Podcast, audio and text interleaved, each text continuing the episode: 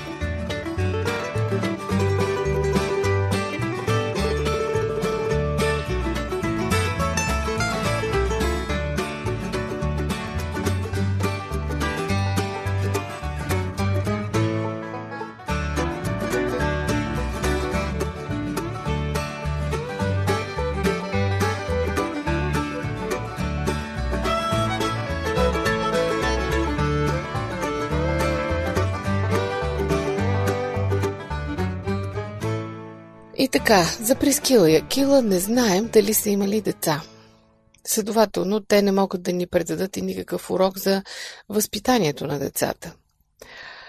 Но отношенията помежду им, общото им отдаване на Господ и на Неговото служене, са светъл пример за всички вярващи семейства, млади и стари, дори и днес. Със сигурност би трябвало да обърнем внимание върху семейния живот на тази двойка. Имената на нашите главни герои са споменати 6 пъти в Деяния на апостолите и в писмата на Павел и прави впечатление нещо необичайно за онова време, а именно, че името на жената е споменато на първо място и то няколко пъти. А от контекста ни става ясно защо е така. Ние, разбира се, ще се върнем отново към това, когато обсъждаме различни пасажи от писанието, но можем да кажем, че този факт ни показва какво почетно място взема жената в Библията и колко е важно нейното служене в семейството и в църковното събрание. За първи път срещаме Прискила и Акила в книгата Деяния на апостолите, 18 глава. При своето първо мисионско пътуване Павел пристига в Коринт. Там се запознава с един юдейн на име Акила, родом от Понт.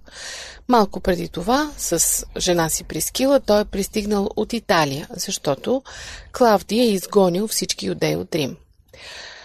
Павел отива при тях и понеже също като тях е гост на града, остава и работи. От историята знаем, че поводът за изгонването на евреите от Рим е един бунт. И след като те са пропъдени и разпилени между народите, управляващите в отделните страни непрекъснато си намират повод да ги преследват. Явно антисемитизмът е започнал още от тогава. Акила и Прискила намират убежище в големия град Коринт, тогава богата римска колония и там създават своя нов живот. Изглежда по това време не са все още християни, но като вярващи юдеи посещават еврейската синагога, която е там, както в повечето по-обширни региони. Въпреки, че Павел е призван като апостол на езичниците, той посещава на всяко място, където отиде еврейската синагога и започва да проповядва оттам – най-вероятно така се запознава и с това семейство. Последицата е, че се привързва силно към тях. Той остава там години и половина и покрива разходите си с изработване на шатри. По-късно в едно свое писмо той нарича Акила и Прискила свои съработници. Най-вероятно това няма връзка с професията им, а по-скоро за общата им работа в благовестието. Това семейство със сигурност е богато възнаградено за своето гостоприемство. Те не са прислонили просто незнайни ангели, а един Божий служител. И това им е донесло наистина изобилно благословение. Защото по този начин Акила и Прискила са преживяли покаяние и са повярвали в Исус Христос. Но те имат и дейна съпричастност в най-важното нещо на този свят – разпространението на Евангелието. По тази причина и те самите си навличат омразата на юдеите, които отричат Павел и проповедта му и дори го завеждат пред съда на римския губернатор. Павел е насърчен от самия Бог да не мълчи, но да продължи да проповядва благата вест – когато юдеите се съпротивляват и не искат да го слушат, а го хулят, той се събира с вярващите юдеи и покаяните коринтияни в голямата къща на Тит и Юст, близо до синагогата. 18 месеца по-късно, година и половина, Павел напуска Коринт и отпътува за Ефес. Прискила и Акила тръгват с него. Оттам Павел продължава пътешествието си, а семейството остава в Ефес. Там те отново започват да посещават синагогата. Очевидно разделението между юдеите и християните е постепенен процес. В Ефес те се запознават с един юдейн, носещ гръцкото име Аполос. Той идва от Александрия в Египет. Той е странстващ проповедник, който пътува към Ахия, близо до Коринт. Обичайно е по това време чужденците, т.е. идващите от други страни, след като са юдеи, да им разрешават да говорят в синагогата. Понякога дори те са специално канени да правят това. Аполос е един от стълбовете на раната християнска църква, почитане наред с апостол Павел. Когато първите християни вече започват да оформят групировки, Това често става на принципа на любим апостол и едни казват аз съм Павлов, други аз съм Аполосов и така нататък. Обикновено имат предвид духовното бащинство на някой от апостолите, този, който пръв им е проповядвал Словото и ги е довел до решение за кръщение. Очевидно Аполос си спечелва изключителен авторитет сред вярващите и е популярен колкото и Павел. Но пътят му до там не е лесен. Ключова роля за неговото израстване изиграват именно Прискила и Акила. Как става това, ще видим след малко, така че не смените частотата. Телефонът, на който ви чакаме е 032 633 533. Това е семейна закуска. Аз съм Ради. Връщаме се след минути.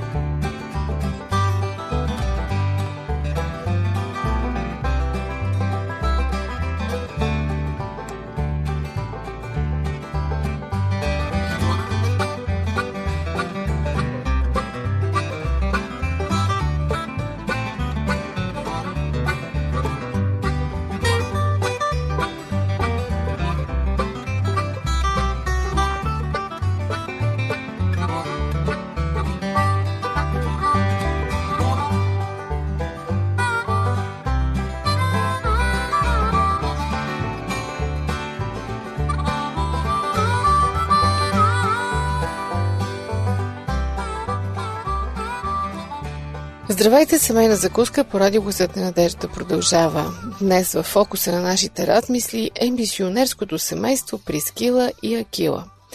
Макар и им нелек, изпълнен с опасности, техният живот е светъл, позитивен пример за семейство, намерило фокуса на своя живот. Посветило се на служене на Словото и хората. В Библията не е записана нито една тяхна проповед. Те не са написали, доколкото знаем, нито едно послание, но работата, която извършват за обръщането на хора, преобразява тогавашната църква. Плот на техния всеотдаен труд е един от най-мощните проповедници на Евангелието – Аполос. Те се срещат с него в Ефес, в еврейската синагога. Там една събота говорител е Аполос. Аполос употребява случая, за да говори на присъстващите в Ефеската синагога. Без съмнение, Акила и Прискила ценят неговите проповеди, а Аполос е добър и увлекателен оратор, освен това надарен познавач на писанията. Въпреки това, семейството усеща липсата на нещо в неговите изказвания. Той сякаш не познава пълното Евангелие, което Павел проповядва, където централно място заема разпнати и възкръснал Христос. Именно по тази тема Аполос не би могъл и да говори, понеже това му е все още недобре известно. В него всъщност прониква само проповета на Йоанн Кръстител за кръщението на покаяние, за самия Исус, който е кръщавал с Светия Дух. Когато Прискила и Акила забелязват този недостатък, те не се отказват, нито се отвръщат критично от Аполос, но го канят на разговор в своя дом. Двамата го вземат при себе си и му излагат Божия път по-точно. В старите ръкописи, намерени преди време, реда на имената Прискила и Акила в този стих се потвърждава, че именно Прискила е преди Акила. А изразът пътят в цитирания стих от Деяния 18 глава 26 се появява често в Деяния на апостолите и всъщност означава и символизира Евангелието. Прискила без съмнение е превъзходна домакиня. И тя е сигурно оставила много благодарни спомени в доста хора. Но освен това, тя е в състояние заедно със своя съпруг да излага по-точно Божия път пред Аполос. Надареният Аполос не е високомерен човек и той с благодарност приема онова, което простото за нечийско семейство му съобщава за своето голямо познание. Когато иска да пътува за Ахия, братята го насърчават и му дават препоръчителни писма за пред учениците там. Акила и Прискила също сигурно много са се зарадвали на това. Самите те са дошли до покаяние в Коринт и много добре познават ситуацията там. Четем, че Аполос е от голяма помощ за вярващите, защото силно опровергаваше юдеите и то публично, като доказваше от писанието, че Исус е Христос. В това служене и последвалите от него благословения, Акила и Прискила имат своя дял. Всъщност те са един изключително окоръжаващ пример за всички вярващи семейства. Докато всичко това се случва в Коринт, Павел отново тръгва на своето трето пътуване към Ефес. От тук той пише своето първо писмо към коринтяните. В него предава и поздравите на събратята в Азия, които възникват там, т.е. местната църква, чрез неговото служене. И също са включени поздравите от Акила и Прескила заедно с събранието в тяхната къща. Когато Павел в Ефес, а също и в Корин, трябва да скъса с синагогата, хората започват да се събират заедно в друга сграда, в училището на Тирана. Когато събранието нараства още, тази сграда изглежда вече също не е достатъчна и тогава те се пръскат на групи и се събират по къщите. Акила и Прискила също предоставят своя дом за такива събирания. Така е в Ерусалим, така и на много други места. Но всички тези домашни събирания образуват едно цяло – събранието в Ефес. Тук отново виждаме гостоприемството и братската любов на това семейство. Имената на Акила и Прискила срещаме отново в писмото на Павел към римляните. Той пише там, поздравете моите съработници в Христос Исус, Прискила и Акила, които за моя живот си подложиха вратовете под нож, на които не само аз благодаря, но и всичките църкви между езичниците. Поздравете и домашната им църква. Очевидно, нещата в Рим са се подобрили и те отново могат да живеят там. Павел все още не е ходил в Рим, когато пише това писмо, но знае, че там има църква, има вярващи хора. И се надява да ги посети, както четем в първите редове на писмото. Той знае също, че семейството на Кила и Прискила е там и продължава да работят своята мисионска работа точно както са го правили в Ефес. Тяхната къща продължава да е отворена за събрания на вярващите. Като съберем на едно място всички дела на Прискила и Акила, се получава внушителна биография. Започваме да се чудим кога са намерили време за всичко това, като знаем, че пътуванията с кораб са отнемали дни и седмици.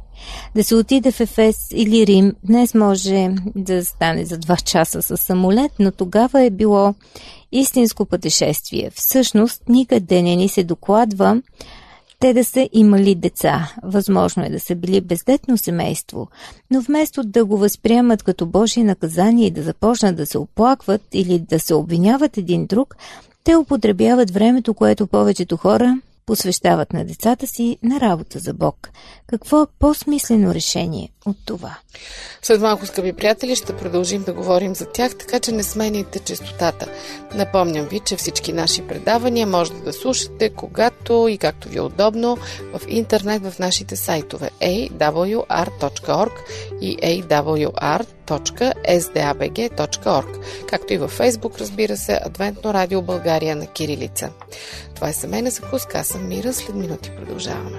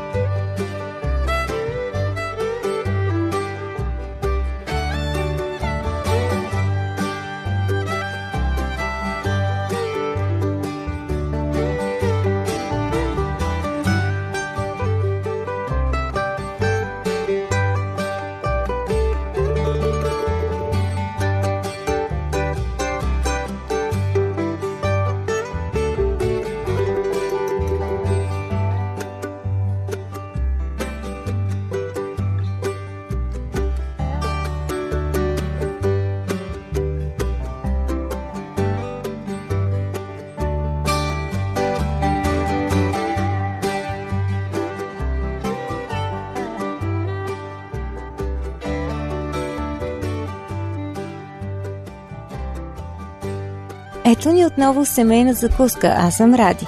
Днес на нашето внимание са Прискила и Акила, едно много симпатично семейство. Дори само да четем за тях ни зарежда с положителна енергия, изпълвани с решимост да бъдем като тях, да направим нещо смислено в живота си, да се посветим на кауза, която си заслужава. Те не водят спокоен и удобен живот, напротив, откриваме ги в Ефес, после в Рим, после пак в Ефес. Сега това може да не ни изглежда кой знае какво, но тогава е било равностойно на истинско приключение. Преди малко ги оставихме в Рим, апостол Павел изрично ги споменава в писмото си до римляните. Очевидно сърцето му пази много топъл спомен от съвместната им работа. Години по-късно той ще напише своето второ послание до Тимотей, който тогава работи в Ефес и сега виждаме, че Акила и Прискила очевидно отново са се върнали там, защото Павел моли Тимотей да поздрави тях и други от негово име. Особености за това семейство не се споделят в писмото, те сигурно вече са били добре познати на всички. Фактически в Новия Завет не откриваме друго семейство, за което да ни се съобщава толкова много – вече казахме, че Акила и Прискила всъщност явно нямат деца, но те са успели да се справят с разочарователното по правилния начин, с цялата си енергия, се посвещават служба на Бога и Неговото служене с всичко, което имат. Същата възможност притежават и сега браковете без деца. Така тъгата се преобръща в благословение за самите семейства, както и за другите. Има вярващи хора, които никога не са били женени или пък които са загубили партньора си. Те са самотни в живота, често чувстват самотата и празнотата много болезнено. Но Бог е могъщ и запълва тази празнина. Може да направи живота им пълен и богат. Нека дори само да помислим за апостол Павел. Той е един самотен мъж. Отколко ли житейско щастие трябва да се е отказал доброволно, но колко голямо благословение носи на другите. Да си спомним и за пророчицата Ана. Тя имала щастлив семейен живот 7 години, а после останала вдовица. Но не боледувала потопена в мъка, а служила на Бога ден и нощ. И се молила. И освен това, Ана вижда на 84 години как се изпълнява Божието обещание в храма. Тя слави Бога и говори за него на всички, които чакат изкуплението в Ерусалим. Или пък да си спомним за самотната Тавита, чийто живот е изпълнен с добри дела и благодеяния, които тя оказва на нуждаещи се от помощ вдовици. Нека си спомним за неумъжените дъщери на Филип, чийто живот е изпълнен със служене, пророкуване, говорене на насърчение, увещание и отеха за другите. Този списък бихме могли да го продължим доста дълго. Не е нужно обаче за един вярващ да се предава самотен и тъжен пасивно на житейските разочарования. Това ни казват всички тези случаи. Бог винаги отваря нови пътища и дава възможности да работим активно за другите и да изграждаме себе си. На всички нас, независимо дали имаме семейство или не, дали имаме деца или не, Словото ни отправя следния апел.